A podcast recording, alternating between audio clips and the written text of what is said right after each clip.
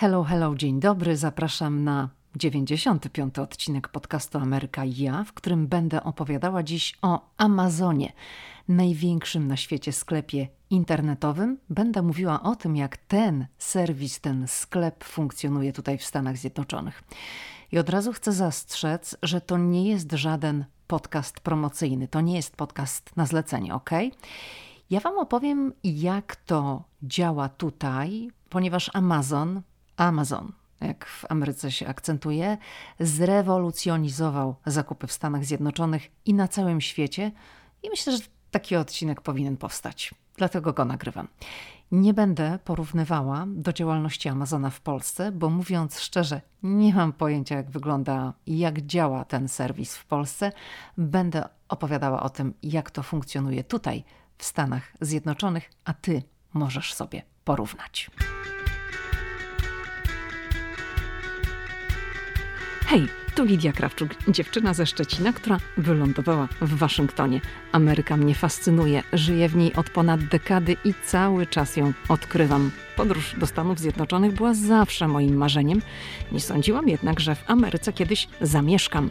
Jeśli Ciebie, tak jak mnie, ciekawią Stany i chcesz wiedzieć o nich więcej, to jesteś we właściwym miejscu. Opowiadam tu o Ameryce, o życiu w Stanach i o tym wszystkim, co odkrywam podczas mojej amerykańskiej przygody. Zapraszam na podcast Ameryka i ja. Zaczynamy.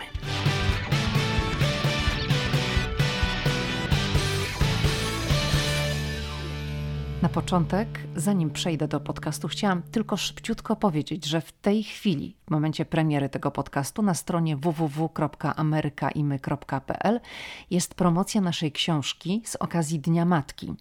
W cenie papierowej książki jest eleganckie pudełko, pakujemy tę książkę w eleganckie pudełko, w ładny papier i do tego jeszcze dołączamy e-book Ameryka i my gratis. Także Zamawiając książkę Ameryka i my na prezent, dodam, że można napisać również życzenia dla obdarowywanej osoby. Te życzenia zostaną wydrukowane, dołączone do książki i wysłane pod wskazany adres. Ta opcja do napisania życzeń pojawia się w trakcie składania zamówienia można zaznaczyć, wybierając przesyłkę z kurierem, żeby prezent został dostarczony w Dniu Matki, czyli 26 maja. Odsyłam na www.amerykaimy.pl. Ta promocja trwa do 26 maja 2021 roku. Ok, dzisiaj postanowiłam opowiedzieć o Amazonie, największym na świecie sklepie internetowym, największym tego typu sklepie na świecie. Dlatego, że Amazon zmienił to, w jaki sposób robi się zakupy nie tylko tu w Stanach Zjednoczonych, ale praktycznie wszędzie na całym świecie, wszędzie tam, gdzie jest rzecz jasna swobodny dostęp do internetu. Amazon wywrócił to wszystko do góry nogami i powiedzmy sobie wprost, zabił wiele biznesów, to jest rekin, pożeracz, ale taki jest świat. Wszystko się zmienia i lamenty nic tutaj nie pomogą. Założony w 1994 roku w Seattle Amazon zatrudnia na całym świecie w tej chwili około miliona 300 tysięcy osób. To są dane z pierwszego kwartału 2021 roku. W 2020, czyli w roku pandemii, Amazon zatrudnił pół miliona ludzi na świecie. To jest jedna z tych firm, które na pandemii zarobiły jak mało kto. No bo przecież w pandemii zamawialiśmy przez internet wszyscy jak szaleni, a w Stanach, w kraju, w którym ten serwis powstał, no to wiadomo. Wszystko jeszcze na większą skalę. Od razu chcę tutaj powiedzieć, że warunki pracy dla pracowników magazynów Amazona były wielokrotnie, wielokrotnie i nadal są przedmiotem kontroli i krytyki ze strony działaczy związków zawodowych i polityków, były przedmiotem publikacji w gazetach i na portalach. To się właściwie nie kończy, to cały czas ten temat wraca. W 2018 roku Amazon podniósł minimalną stawkę za godzinę pracy do 15 dolarów za godzinę, tak? Ale to dotyczy oczywiście pracowników w Stanach Zjednoczonych i to był skutek presji. Także ta stawka minimalna w 2009 roku wynosiła 7 dolarów i 25 centów za godzinę, a teraz wynosi 15 dolarów. Czy to dużo, czy to mało? Od razu nasuwa się pytanie. Przy 8-godzinnym dniu pracy czyli 40-godzinnym tygodniowo, to jest 600 dolarów tygodniowo, czyli 4 tygodnie, jeden miesiąc to jest 2400 dolarów. To nie jest dużo. Mówiłam niedawno w podcaście numer 90 o kosztach życia i zarobkach w Stanach Zjednoczonych, że średnio, podkreślam, można przyjąć, że taka przeciętna płaca w Stanach Zjednoczonych to 4100 dolarów miesięcznie. Ja to przeliczam na miesiące, bo tak się podaje w Polsce. W Stanach Zjednoczonych już to mówiłam, ale powtórzę, zarobki podawane są w skali roku. Jeśli weźmiemy więc gołą pensję w Amazonie, to jest to prawie połowa tej średniej, o której mówię, można brać w tej firmie nadgodziny i z danych, jakie znalazłam, wynika, iż średnia płacy w tym serwisie, w tym miejscu pracy, jakim jest Amazon, to jest 35 tysięcy dolarów rocznie, czyli jak przeliczymy to na miesiące, to znaczy miesięcznie wychodzi 2900 dolarów. I mówimy tutaj o takich typowych pracownikach, których pracą jest pakowanie i przygotowywanie tego wszystkiego do wysyłki. Na ile ja korzystam z Amazona? No, robię podcast o tym serwisie, to znaczy, że korzystam, tak? Korzystam. Korzystam dużo i muszę powiedzieć, że to samo dotyczy osób, które mieszkają, które żyją w tym samym budynku, w którym ja mieszkam. To jest duży apartamentowiec, 15-piętrowy, taki moloch powiedzmy. I to bardzo fajnie widać na przykładzie tego, jak dostarczanie przesyłek odbywało się na początku, jak tutaj zaczęłam korzystać z tego serwisu, a mieszkam tutaj już ponad dekadę, a jak to wygląda dzisiaj. Także kiedyś w budynku jest lobby, jest taka recepcja, gdzie siedzą ludzie, pracownicy tego budynku i z nimi załatwia się wszelkie sprawy. I kiedyś wyglądało to w ten sposób, że jeżeli przychodziła jakaś przesyłka z Amazona, jeżeli coś się zamówiło, to ta przesyłka była zostawiana w lobby, no i szło się do lobby, do osoby, która pracuje przy tym stanowisku, tam 24 godziny na dobę ktoś zawsze jest. No i mówiło się, że ma się przesyłkę.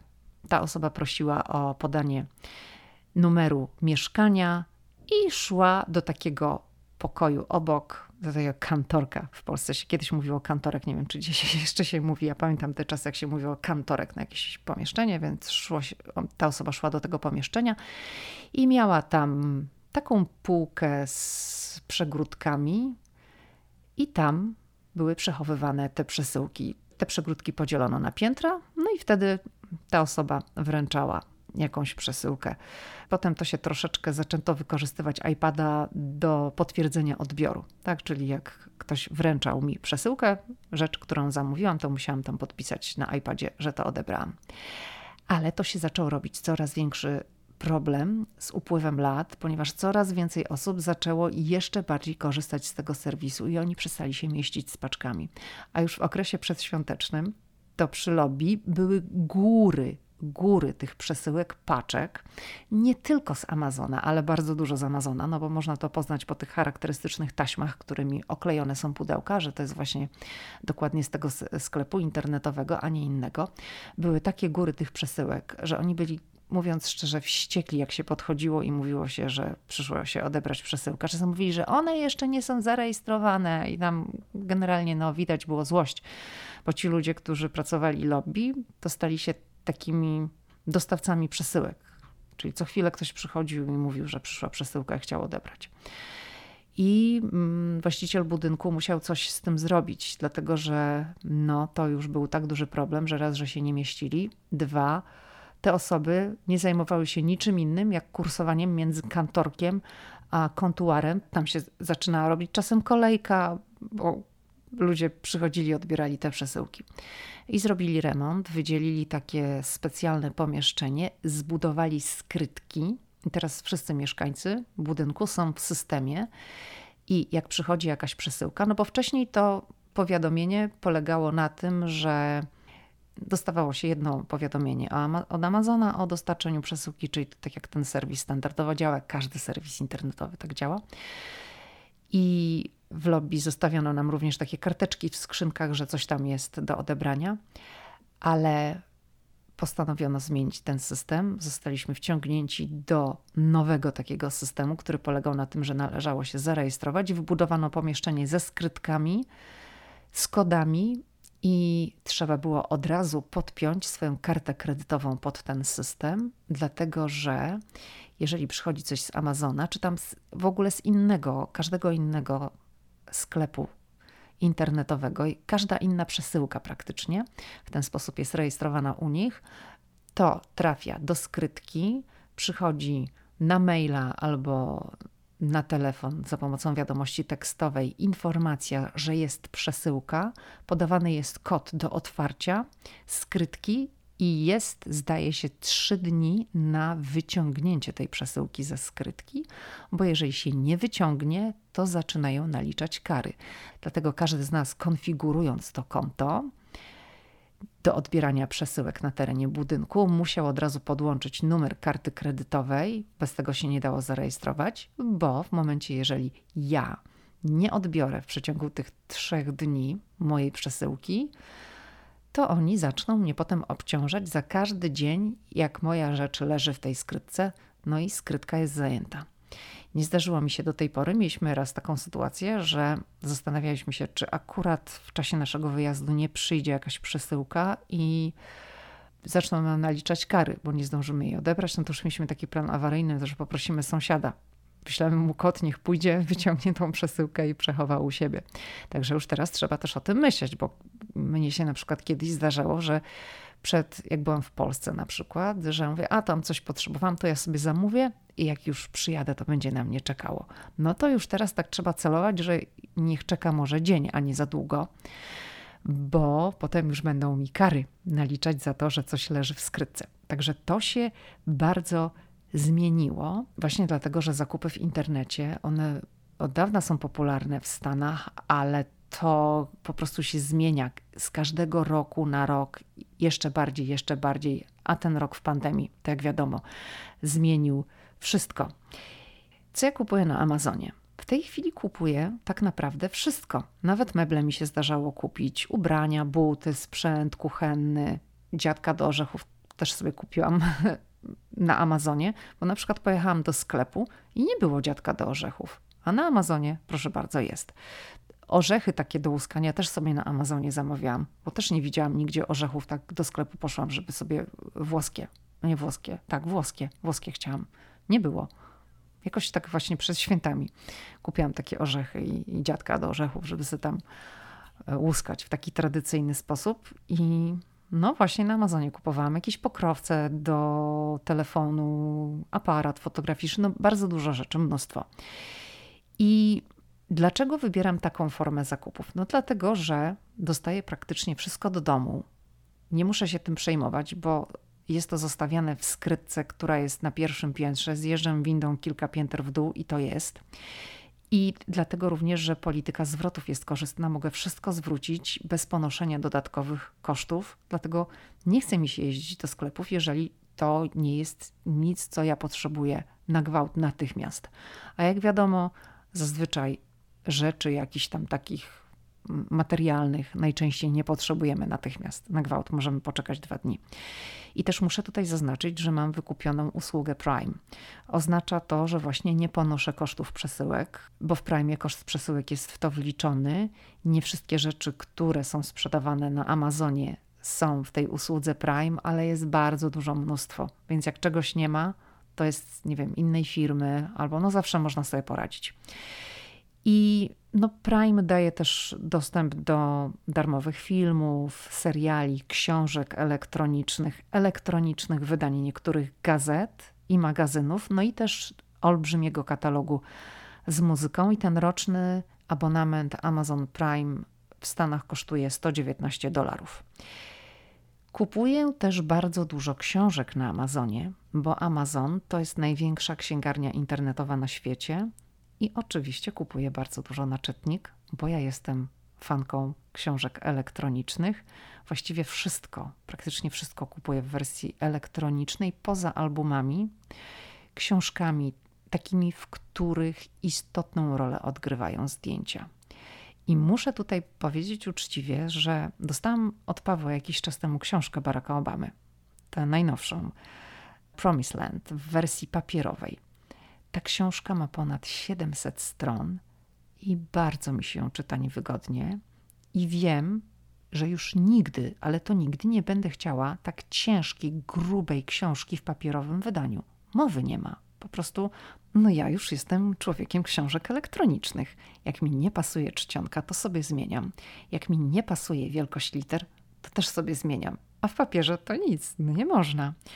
I dla mnie Kindle był odkryciem. Kupiłam go w Stanach i powiem szczerze, że dzięki temu czytnikowi zaczęłam czytać książki po angielsku. W Polsce nie czytałam książek po angielsku. W Stanach zaczęłam czytać książki po angielsku i bardzo mi to pomogło w rozszerzeniu moich umiejętności językowych, właśnie dlatego, że to był czytnik. Dlaczego czytnik, a nie papierowa książka? Otóż dlatego, że na Kindle można zainstalować sobie słownik angielsko-polski i nie wiem, jak jest w przypadku innych czytników. Nie znam innych, dlatego mówię o Kindle. I jak się zainstaluje taki słownik, no to można sobie tam najechać palcem, kliknąć w ten wyraz, którego się nie rozumie, i wyświetla się natychmiast tłumaczenie. I to jest genialne. Naprawdę. I dekadę temu, gdy ja zaczynałam moją przygodę z czytnikiem książek i moją przygodę z czytaniem książek po angielsku, bo w tej chwili praktycznie wszystkie książki czytam po angielsku, zdarzy mi się jakaś książka po polsku, ale tak ogólnie, jakbym miała powiedzieć, to ogólnie czytam wszystko po angielsku. I wtedy, jak zaczynałam moją przygodę z czytaniem po angielsku, to musiałam ten przycisk naciskać dosyć często, a po jakimś czasie, jak tak czytałam, czytałam, to zauważyłam, że naciskam go coraz rzadziej. No w tej chwili to już się zdarza raz na jakiś czas, zależy też o czym to jest książka, tak? Są takie podczas czytania, których praktycznie w ogóle nie potrzebuję sprawdzania jakichś wyrazów, bo wszystko rozumiem, ale no jak czytałam książkę na temat kulisów katastrofy promu kosmicznego Challenger, która została napisana przez byłego inżyniera NASA, Alana J. McDonalda, który w noc poprzedzającą start Challengera odmówił podpisania pisma rekomendującego lot, to miejscami ten tekst był dość trudny, to był techniczny tekst i musiałam korzystać ze słownika dużo. No ale ten temat mnie tak ciekawił, że mnie to wcale nie zniechęcało i zniechęcałoby mnie wtedy, gdybym czytała w wersji papierowej i musiałabym co chwilę zaglądać gdzieś do słownika, nawet gdyby to był słownik w telefonie, tak, to musiałabym wklepać ten wyraz, czy tam zeskanować. A tak, jeżeli to jest właśnie słownik wbudowany w czytniku, tylko jeden przycisk już się wyświetla w tłumaczenie. Także do tej książki to był mi szczególnie potrzebny mm, taki słownik wbudowany. I muszę powiedzieć, że w sumie nigdy w życiu nie czytałam tyle o uszczelkach, ile w tej książce, i to było wszystko po angielsku. Mówię o tym, żeby pokazać, iż książki są wielką częścią Amazona. No i Amazon wymyślił po to czytnik, bo jak wiemy, zakupów dokonujemy najczęściej na skutek impulsu. I ja widzę po sobie, że to świetnie działa cały czas mówię o czytniku i kupowaniu książek, bo na przykład, nie wiem, gdzieś na Washington Post mam subskrypcję tej gazety elektroniczną, więc na przykład jak czytam o jakiejś nowej książce, coś mnie zaciekawi i ja bach i natychmiast pobieram fragment próbny w USA na Amazonie. Fragmenty próbne mają po kilkadziesiąt stron, także już czytając taki obszerny fragment, no to się wie, czy ma się ochotę rzeczywiście przeczytać tę książkę, czy nie. I od razu po skończeniu fragmentu próbnego pojawia się okienko, kup książkę, to jest jedno kliknięcie, no bo wiadomo, że wszystko jest już ustawione, karta jest podpięta, jest jedno kliknięcie i masz całą książkę w czytniku. I w życiu nie chciałoby mi się iść do księgarni i do księgarni nie chodzę, a czytam sporo książek i praktycznie wszystko jest w moim czytniku. Zmieniłam styl życia pod tym względem i to jest efekt wyprowadzki do Stanów no i efekt Amazona. Amazon zamknął bardzo wiele małych, niezależnych księgarni w Stanach Zjednoczonych, ale też położył praktycznie na łopatki giganta w tym biznesie sieć księgarni Barnes Noble. One nadal są w Ameryce. Te księgarnie, one są połączone najczęściej ze Starbucksem, także można przyjść, poczytać sobie wszystkie gazety za darmo, wypić kawę. W księgarni są też e, gry, sekcje z zabawkami dla dzieci. To jest tak w sumie jak w Empiku w Polsce, lecz i tak Barnes Noble ma problemy, a pandemia te problemy jeszcze bardziej spotęgowała. No bo jak wiadomo, przez pewien czas w ogóle nie można było w takich miejscach siedzieć w Starbucksie. Przed moment, że otworzyli Starbucksa i kawa była na wynos, ale bez przesiadywania tam, no to księgarnia też była w ten sposób niedostępna. O, jeszcze to powiem, że Barnes Noble próbuje też trochę modelu Amazona. Od dawna zresztą ma swój czytnik. Ten czytnik nazywa się Nook. Też ma książki w wydaniu elektronicznym, oczywiście katalog z milionami książek w wersji elektronicznej, no ale to Amazon jest potentatem. Nie potrafię porównać tych czytników, ponieważ ja od zawsze korzystam z Kindle. W ubiegłym roku po 9 latach, tak, po 9 latach zdaje się, wymieniłam swój pierwszy czytnik na nowy. Nawet nie dlatego, że coś się z nim działo, ciągle funkcjonował, no ale chciałam już mieć lepszy, taki bardziej nowocześniejszy. I no oczywiście zostałam przy tym samym, bo to jest też prostsze, tak? Wszystkie książki zostają, to jest to samo konto, szybko to się przerzuciło na nowe urządzenie. Nie miałam powodu, żeby zmieniać firmę. Jakby wymyśliłam sobie, że sobie wymienię czytnik, ale już firmy nie chciałam wymieniać. I oni też doskonale wiedzą, co ja czytam, co lubię, bo dostaję mailem mnóstwo różnych promocji, informacji na temat premier lub kolejnych książek na podobny temat. No a ja, jako wielka pasjonatka tematu pierwszych dam Stanów Zjednoczonych, a szczególnie Jackie Kennedy, to przeczytałam już wiele książek na jej temat, bo Amazon mi ciągle coś podsyła. Zobacz, Lidia, to może to cię zainteresuje, nie? I Lidia tam klika w te linki i mówię, o, ta książka o Jackie może być fajna. No to bierzemy rozdział próbny. Nie wszystkie kupuję po przeczytaniu rozdziału próbnego, ale sporo kupuję. No i o misjach wahadłowców, rzecz jasna, też mi podsyłają, powiedzą, że ja lubię takie książki. Także no wiadomo, no wszystko jest śledzone, oni wiedzą, co lubisz i, i ci to podsyłają. To nie tylko Amazon, inne firmy tak samo no śledzą już strasznie. Już czasem to się boję nawet z ciekawości kliknąć w jakąkolwiek reklamę. Teraz mówię już tak ogólnie, dlatego że jak kliknę, to potem wszędzie mi się wyświetla, nie wiem, kliknę jakieś sandały i potem na jaką stronę bym nie wchodziła, to widzę te sandały na każdej stronie.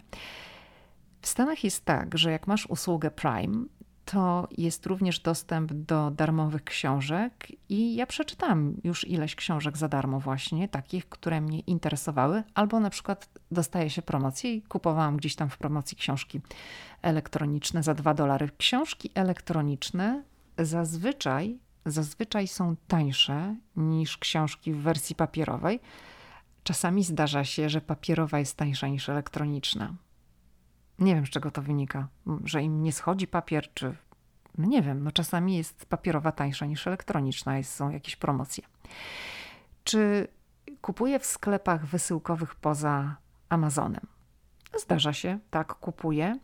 Zwłaszcza, że często jest tak, że w sklepach stacjonarnych jest ograniczony wybór, a w sklepie internetowym jest wszystko. I to jest bardzo częsty przypadek. Duże sieci sklepów wzięły przykład z Amazona i bardzo inwestują w swoje sklepy internetowe. Dwie wielkie sieci, Walmart i Target, mają bardzo rozbudowane sklepy internetowe, konkurują z Amazonem i radzą sobie bardzo dobrze. I ja z obu tych sklepów, z Targetu i z Walmartu, w tej wysyłkowej wersji też korzystam. Z samych marketów również, ale właśnie często jest tak, że w markecie czegoś nie ma, a na stronie internetowej jest.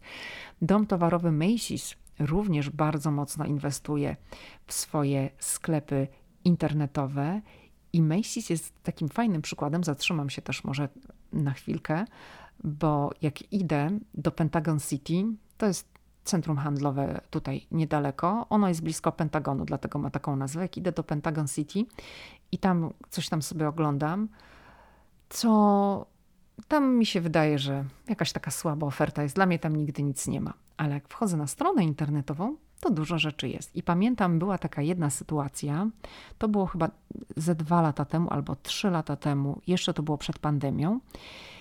Przy okazji po Thanksgiving był Black Friday i ja zobaczyłam taką fajną sukienkę w internecie.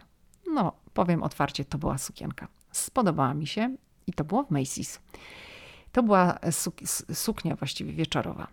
I zobaczyłam, że wpisałam lokalizację, że ona jest w Pentagon City. I pojechałam do Pentagon City. Mówię, jak jest, to ja sobie ją kupię. No to Black Friday, to zobaczę, może tam przy okazji będą jakieś inne deale. może coś fajnego jeszcze upoluję. Pojechałam, ale na wieszaku w Pentagon City ta suknia konkretna nie miała takiej ceny jak w internecie, była o kilkadziesiąt ładnych, prawie 100 dolarów droższa. I podeszłam do pani i mówię, że w internecie jest inna cena i czy ja, że chciałabym kupić takiej cenie jak w internecie. A ona mi powiedziała, że nie, że to jest tylko cena w internecie i że tutaj ta cena dzisiaj nie obowiązuje. Mówię, ale to jest ta sama sukienka. A ona mówi, że nie. I nie mogłam jej kupić. Więc ja sobie zamówiłam w internecie, ale nie mogłam tak zrobić, że ja sobie zamówię w internecie, ona mi ją wyda. Musiałam zamówić w internecie i poczekać, aż przyjdzie za parę dni do domu. I kupiłam w taki sposób. Także to takie jest czasem, te deale internetowe są lepsze niż w sklepie na miejscu, ale to nie zawsze tak jest, bo zdarzyło mi się kiedyś, to było w Targecie z kolei, że chciałam kupić zabawkę dla syna i widziałam właśnie, jaka cena była w internecie, i pojechaliśmy do sklepu, i ta zabawka w sklepie była 10 dolarów droższa. No i poszliśmy do punktu obsługi. Mówię, że jest inna cena na stronie internetowej, a inna tutaj. Pan zobaczył w internecie, że rzeczywiście i sprzedał mi. Powiedział, że okej, okay, nie ma problemu i policzył mi taką cenę, jaka była w internecie, mimo że na półce w sklepie to kosztowało, ta zabawka konkretna kosztowała 10 dolarów więcej. Także to każda firma ma jakiś tam swój klucz i zawsze warto zapytać. I powiem tak, że mnie Amazon bardzo długo nie kojarzył się ze sklepem, w którym można kupić cokolwiek fajnego do ubrania. Tam praktycznie nigdy nie było nic fajnego do ubrania, ale to się zaczęło zmieniać. Znaczy, tam były ubrania, ale one były, nazwijmy rzeczy po imieniu, badziewne, ze słabych materiałów, no takie, które się zaraz prują, rozwalają się po jednym praniu, no bardzo złej jakości ubrania. To się zaczęło zmieniać i w tej chwili jest tam taka sekcja Amazon Fashion i jakiś czas temu uruchomiono usługę, oczywiście dla osób, które mają wykupione Prime, bo w Stanach Zresztą myślę, że każdy z użytkowników internetu i różnych usług zauważył, że wszystko idzie w model subskrypcyjny. Kiedyś mogliśmy kupować aplikację raz, jeżeli ona była płatna, zapłaciło się raz, masz i koniec w tej chwili wszyscy w ogóle odchodzą od czegoś takiego, że kupujesz dostęp. Znaczy kupujesz sobie aplikację, masz cześć pieśni, do widzenia, mam moja, nie interesuje mnie nic więcej. W tej chwili wszyscy chcą, żeby kupować dostęp do subskrypcji na miesiąc, na rok, na ileś. I Prime jest również takim czymś, ale żeby ludzie chcieli mieć ten Prime, to już nie wystarczy, że tylko jest wysyłka za darmo. Ciągle musi być coś więcej to wprowadzają kolejne usługi i jedną z tych usług jest właśnie Prime Wardrobe. I oni reklamują to tak: try before you buy. Czyli można sobie zamówić ubrania bez płacenia za nie. Wybierasz sobie do ośmiu rzeczy, które ci się podobają, nie płacisz za nie, oni ci to przysyłają i masz 7 dni, żeby zdecydować, co chcesz, a czego nie. Czyli można sobie tam skompletować cały zestaw, jakiś tam wiem, bluzeczka, spodnie czy spódnica, buty, torebka i mieć tam konkretny strój na konkretną okazję, bez takiego wcześniejszego płacenia i w domu zdecydować, czy się chce, czy nie. Nie pasuje ci, to odsyłasz bez ponoszenia oczywiście kosztów. W tej chwili w, w Stanach, w Amazonie jest tak, że już jak się odnosi do, bo są różne punkty. Ja mam akurat pod nosem, dla mnie to jest 10 minut pieszo, także to nie jest daleko. I w tej chwili to już nie trzeba nawet drukować niczego, nawet nie trzeba pakować paczki. Oczywiście w Prime, nie? No, model subskrypcyjny się kłania, także nie trzeba nawet pakować, nie trzeba drukować żadnych nalepek z adresem zwrotnym, idzie się z tym kodem, który oni przysyłają, QR, oni to skanują, dajesz tą rzecz i do widzenia. Jeżeli to jest rzecz, którą się kupowało, no to zaraz pieniądze wracają z powrotem na kartę.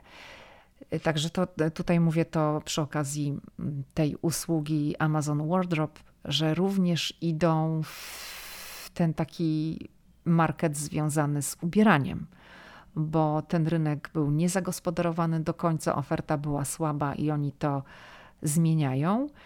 I oni ci wysyłają te ubrania, bo na przykład możesz określić na podstawie prezentowanych zestawów swój styl i wtedy ubrania proponowane są w konkretnym stylu.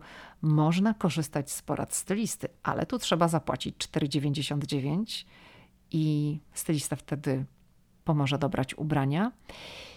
Mówię o tym właśnie, żeby pokazać, jak ten serwis wygląda w tej chwili w Stanach Zjednoczonych.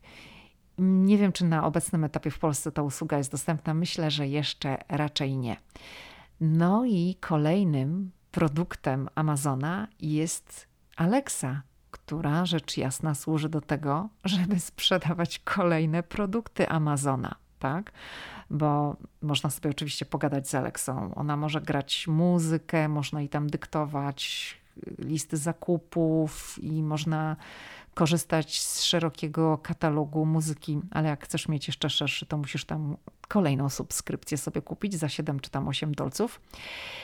I możesz też po prostu kupować, mówiąc do Aleksy, co chcesz, i ona ci tam będzie proponowała różne opcje. Oni rozszerzają tą ofertę bardzo. Ja mam takie wrażenie, że chcą wejść na każdy możliwy rynek. Ostatnio dostałam, no czy już jakiś czas temu, dostałam ofertę od Amazon Pharmacy.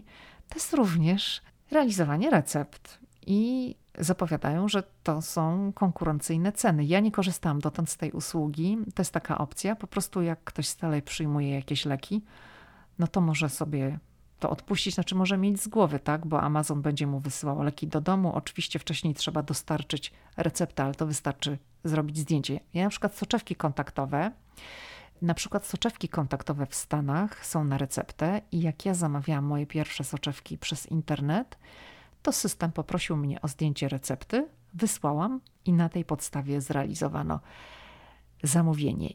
I jak mi się, według ich wyliczeń, kończyły te soczewki, to były już maile, żeby zamówić kolejne, bo recepta na soczewki wystawiana jest na rok i na podstawie tej jednej recepty można kupować kolejne opakowania soczewek, więc jak się zbliżał termin, że recepta nie będzie już ważna, to były cały czas takie maile: Lidia, zaraz skończy się Twoja recepta, zamów kolejne soczewki. No a Lidia nie zamawiała, bo soczewki to nosi okazyjnie i no jeszcze nie zużyła wszystkich. I jak już mi się skończył ten termin, moja recepta przestała być ważna, a ja dalej miałam jeszcze te soczewki, to oni mi zaproponowali badanie wzroku przez komputer internet i wtedy mogliby mi przysłać kolejny zestaw soczewek, oczywiście. Nie zrobiłam tego dotąd, ale mnie to kusi, bo chyba zrobię to, bo ja chcę zobaczyć na czym, jak to będzie w ogóle polegało, to badanie tego wzroku przez internet, przez komputer. I oni mi. Tam było tylko napisane, że mam wtedy, jeżeli będę miała to badanie, to muszę mieć założone te soczewki, których używam obecnie, te, na które została przepisana recepta. No i na tej podstawie mogliby mi wystawić nową receptę i oczywiście wysłać soczewki. Także wracając do Amazona, ten serwis wchodzi na każdy możliwy rynek. I teraz opowiem o pewnym zakupie Amazona. Właścicielem Amazona jest, jak wiadomo, Jeff Bezos, najbogatszy człowiek na świecie, najbogatszy według Forbesa i Bloomberga. Widziałam nawet takie zestawienie, ile Bezos zarabia dziennie, i on zarabia 321 milionów dolarów dziennie. I ktoś to nawet przeliczył, że to jest 3700 15 dolarów na sekundę. Nie wiem, jak to się w ogóle wylicza takie rzeczy, że on tam dziennie tyle, a na sekundę tyle, no ale takie, takie były dane. I jako ciekawostkę powiem, że Bezos jest właścicielem największego domu w Waszyngtonie. On go kupił za 23 miliony dolarów i kiedyś w budynku które teraz jest domem Bezosa, mieściło się Muzeum Włókiennictwa. No tam oczywiście zrobiono wielki remont, tak? I kiedy Jeff Bezos kupił ten dom kilka lat temu, to było dokładnie w 2016, to na początku nikt nie wiedział, kto w ogóle stoi za tym zakupem. To była wielka zagadka w Waszyngtonie. Tutaj media, gazety pisały, kto kupił, kto kupił ten dom. No i potem wyszło na jaw, że to właśnie szef Amazona, założyciel Amazona kupił. I to nie był pierwszy związek Bezosa z Waszyngtonem, bo Bezos od 2013 jest właścicielem dziennika Washington Post, ale on w Waszyngtonie nie mieszka. On tu bywa, ma tu dom. Ten dom znajduje się w luksusowej dzielnicy Kalorama. Tam mieszkają m.in. Obamowie, Clintonowie, Iwanka Trump z rodziną przed przeprowadzką na Florydę, bo teraz Iwanka mieszka w Miami. To Iwanka e, też mieszkała właśnie w tej dzielnicy. Niektórzy sobie żartują, że dom Bezosa w Waszyngtonie to jest taka ambasada Amazona, dlatego że w tej dzielnicy znajduje się wiele ambasad.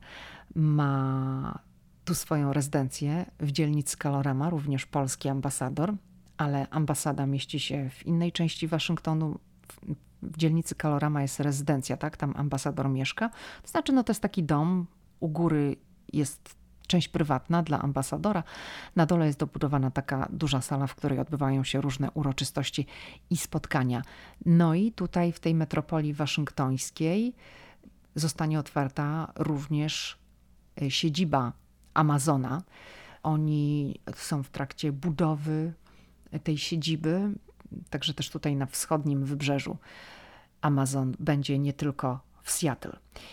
I co do zakupów, to jest jeszcze jedna rzecz, bo w 2017 roku Amazon kupił za 13 miliardów 700 milionów dolarów sieć Whole Foods, sieć marketów, o której był podcast. To był odcinek numer 79 i ja opowiadałam w tym odcinku, jak to się stało, że z małego sklepu z żywnością w Austin w Teksasie no, powstał gigant, który jest obecnie w niemal każdym amerykańskim stanie.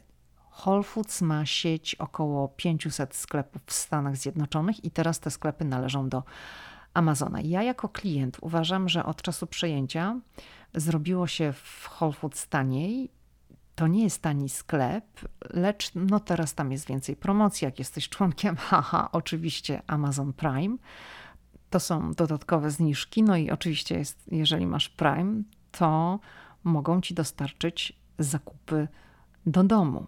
Nigdy nie korzystałam, nawet w pandemii, bo dla mnie wyjście po zakupy to jest zawsze pretekst do jakiegoś spaceru, bo ja mam Whole Foods w dystansie pieszym, także już nie chcę, żeby mi przynosili do domu i żeby już tylko w tym domu być. I jak przygotowywałam nagranie do tego odcinka, to przeglądałam sobie właśnie stronę Amazona, te różne bajery, które tam są, z których ja niekoniecznie nawet korzystam. I zobaczyłam, że mam nawet jak na tacy, na tym moim koncie na Amazonie, jakie były moje ostatnie zakupy. Może nie takie ostatnie, ostatnie, tylko ileś tych ostatnich. Oni to wszystko śledzą, bo jak dajesz do odbicia przy kasie swoją kartę Prime, to znaczy no, może nie kartę, tylko kod kreskowy w aplikacji w telefonie, no to jest rzecz jasna powiązane w Prime, to jeżeli chcesz zamówić jedzenie do domu i właściwie nie wiesz, co chcesz zamówić, bo po prostu no nie wiesz, to wchodzisz sobie tam i możesz zobaczyć, co ostatnio zamawiałaś, tak? I poklikać te wszystkie rzeczy, które ostatnio, albo tam jest od razu wybór, to znajdź podobne i, i no wszystko, wszystko widzą, tak? I oczywiście są obrazki, bo jak to w Ameryce, w popularnych sieciówkach, na przykład w restauracjach, takich sieciówkach menu jest jak dla dzieci, obrazkowe. Nie? Masz wszystko na obrazku i tam sobie wybierasz. To już nie, że tak jak kiedyś w każdej restauracji było napisane. Teraz ma być na obrazku, musisz to zobaczyć. Więc na obrazku w Amazonie możesz sobie zobaczyć, że kupiłeś ostatnio pistacje, filety z kurczaka, cytryny i chleb na przykład. No, obrazki ci się wyświetlą, możesz tam poklikać i zrobić zakupy. Jeszcze raz mówię o tym, bo to są naczynia połączone. To jest biznes na wielu polach. To jest ewidentnie dążenie do tego, by klient po prostu polegał na Amazonie w całości. I no jestem ciekawa, czy dojdziemy do tego momentu, że Amazon wejdzie również na rynek ubezpieczeń medycznych. Naprawdę poważnie się nad tym zastanawiam. Co Bezos jeszcze wymyśli, co oni tam, jak, jaką mają strategię, bo ewidentnie ta ekspansja, rozszerzanie oferty, żeby był ten model subskrypcyjny, tak, żeby każdy te 119 dolarów zapłacił i dostaje za to do, różne dodatkowe usługi, ale żeby to wszystko tak połączyć, żeby ludzie kupowali wszędzie tam, gdzie macki Amazona sięgają. No to jest dla mnie bardzo ciekawy temat. Jak to się będzie wszystko zmieniało, na pewno będzie się zmieniało. Jestem przekonana, że Amazon nie będzie długo w Polsce serwisem w takim kształcie, w jakim jest w Stanach Zjednoczonych. Wydaje mi się to po prostu niemożliwe z wielu powodów, ale postanowiłam, że nagram taki odcinek, żeby właśnie pokazać, jak to tutaj działa, żebyście mieli obraz takiego amerykańskiego mo modelu. I mówiłam o Amazonie w kontekście klienta, nie sprzedawcy, bo ja niczego na Amazonie nie sprzedaję, a tutaj no bardzo dużo różnych małych firm, małych przedsiębiorców na Amazonie sprzedaje. Niektórzy mówią, że na Amazonie można bardzo dobrze zarabiać. Widziałam również w internecie, są nawet w Polsce kursy dotyczące tego, jak się sprzedaje na Amazonie. Ludzie tego uczą, bo niektórzy mówią, że robią na tym bardzo dobre pieniądze. Widziałam nawet y, na Instagramie jakiś czas temu, przed tym jak Amazon miał się pojawić w Polsce, były dyskusje, czy małe firmy tam będą sprzedawać, czy nie. Niektórzy nawet namawiali, żeby bojkotować, że to zabija mały biznes. No to już jest indywidualna decyzja każdej osoby, gdzie chce kupować i komu chce mm, dawać swoje pieniądze. Ja powiem coś takiego, że jak mi się wyświetlają na Instagramie, no bo ja lubię Instagram, to podkreślam za każdym razem, jak mi się wyświetlają na Instagramie jakieś reklamy jakichś produktów, to mówię uczciwie, że zaraz sprawdzam, czy ten produkt jest dostępny również na Amazonie. Dlaczego? Dlatego, że ja już zapłaciłam za wysyłkę w usłudze Prime. I jeśli firma jest na Amazonie, bo bardzo często te firmy sprzedają swoje produkty również na Amazonie, to ja kupuję przez ten serwis konkretny, ten dany produkt, właśnie z powodu darmowej wysyłki. Jeśli nie ma i bardzo mi na tym czymś zależy, a najczęściej, powiedzmy sobie szczerze, mi nie zależy, bo to są impulsy, że coś zobaczę i najczęściej wcale tego nie potrzebuję, tylko po prostu ta reklama chce wytworzyć we mnie tę potrzebę, żebym potrzebowała. A ja już się tego nauczyłam, że oni chcą wytworzyć we mnie tę potrzebę i się tak łatwo nie daje, więc mm, nie ma na Amazonie, to często nie kupuję wcale, bo to jest jakiś gadżet. Zazwyczaj nam się jakieś gadżety, rzeczy, których tak naprawdę nie potrzebujemy, tak? Bo książek kupuję bardzo dużo, bo książki lubię kupować i tu się nie zastanawiam, czy tam wytworzyli moją potrzebę, czy nie, bo lubię czytać. Ale inne takie bajery, które mi się wyświetlają, to najczęściej ja tych bajerów, bo w Ameryce jest bardzo dużo różnych gadżetów nieprzydatnych do niczego, ale takich na pierwszy rzut oka fajnych. Kolejne super urządzenie do krojenia arbuza, awokado i w ogóle czegoś tam jeszcze. I człowiek mówi, o jakie fajne. Ostatnio widziałam takie to może nie ostatnio, jakiś czas temu, jak pandemia się zaczęła, urządzenie do obcinania grzywki dzieciom. Że fryzjerzy byli zamknięci, jak tu dzieciom prosto grzywkę obciąć. No to natychmiast wymyślili taką, taką ala linijkę do grzywki. I ja mówię, o jakie fajne. Już w pierwszej chwili byłam skłonna to nawet kupić, a potem myślę, no kurczę, no przecież chyba po co mi jakaś linijka do grzywki? Co ja chcę kupić? I nie kupiłam tej linijki do grzywki, ale już wytworzyli we mnie tak, tą, że już prawie byłam gotowa, że to jest takie super. Nie kupiłam. No ale wiadomo, jak już w coś się kliknie, to koniec. Potem ci się to wszędzie wyświetla na każdej stronie. Myślę, że czy nam się to podoba, czy nie, duże serwisy będą gdzieś tam nam wchodzić drzwiami, oknami, kominem, przez lodówkę. No takie są czasy, że Będziemy kupować wszystko przez internet i nie wiem na ile ten serwis w Polsce się sprawdzi, na ile to będzie wszystko zależało, jaka będzie oferta, bo jednak w Polsce tego serwisu przez długi czas nie było i no, jestem ciekawa, czy on również tak zrewolucjonizuje rynek, jak zrewolucjonizował tutaj i w wielu miejscach na świecie.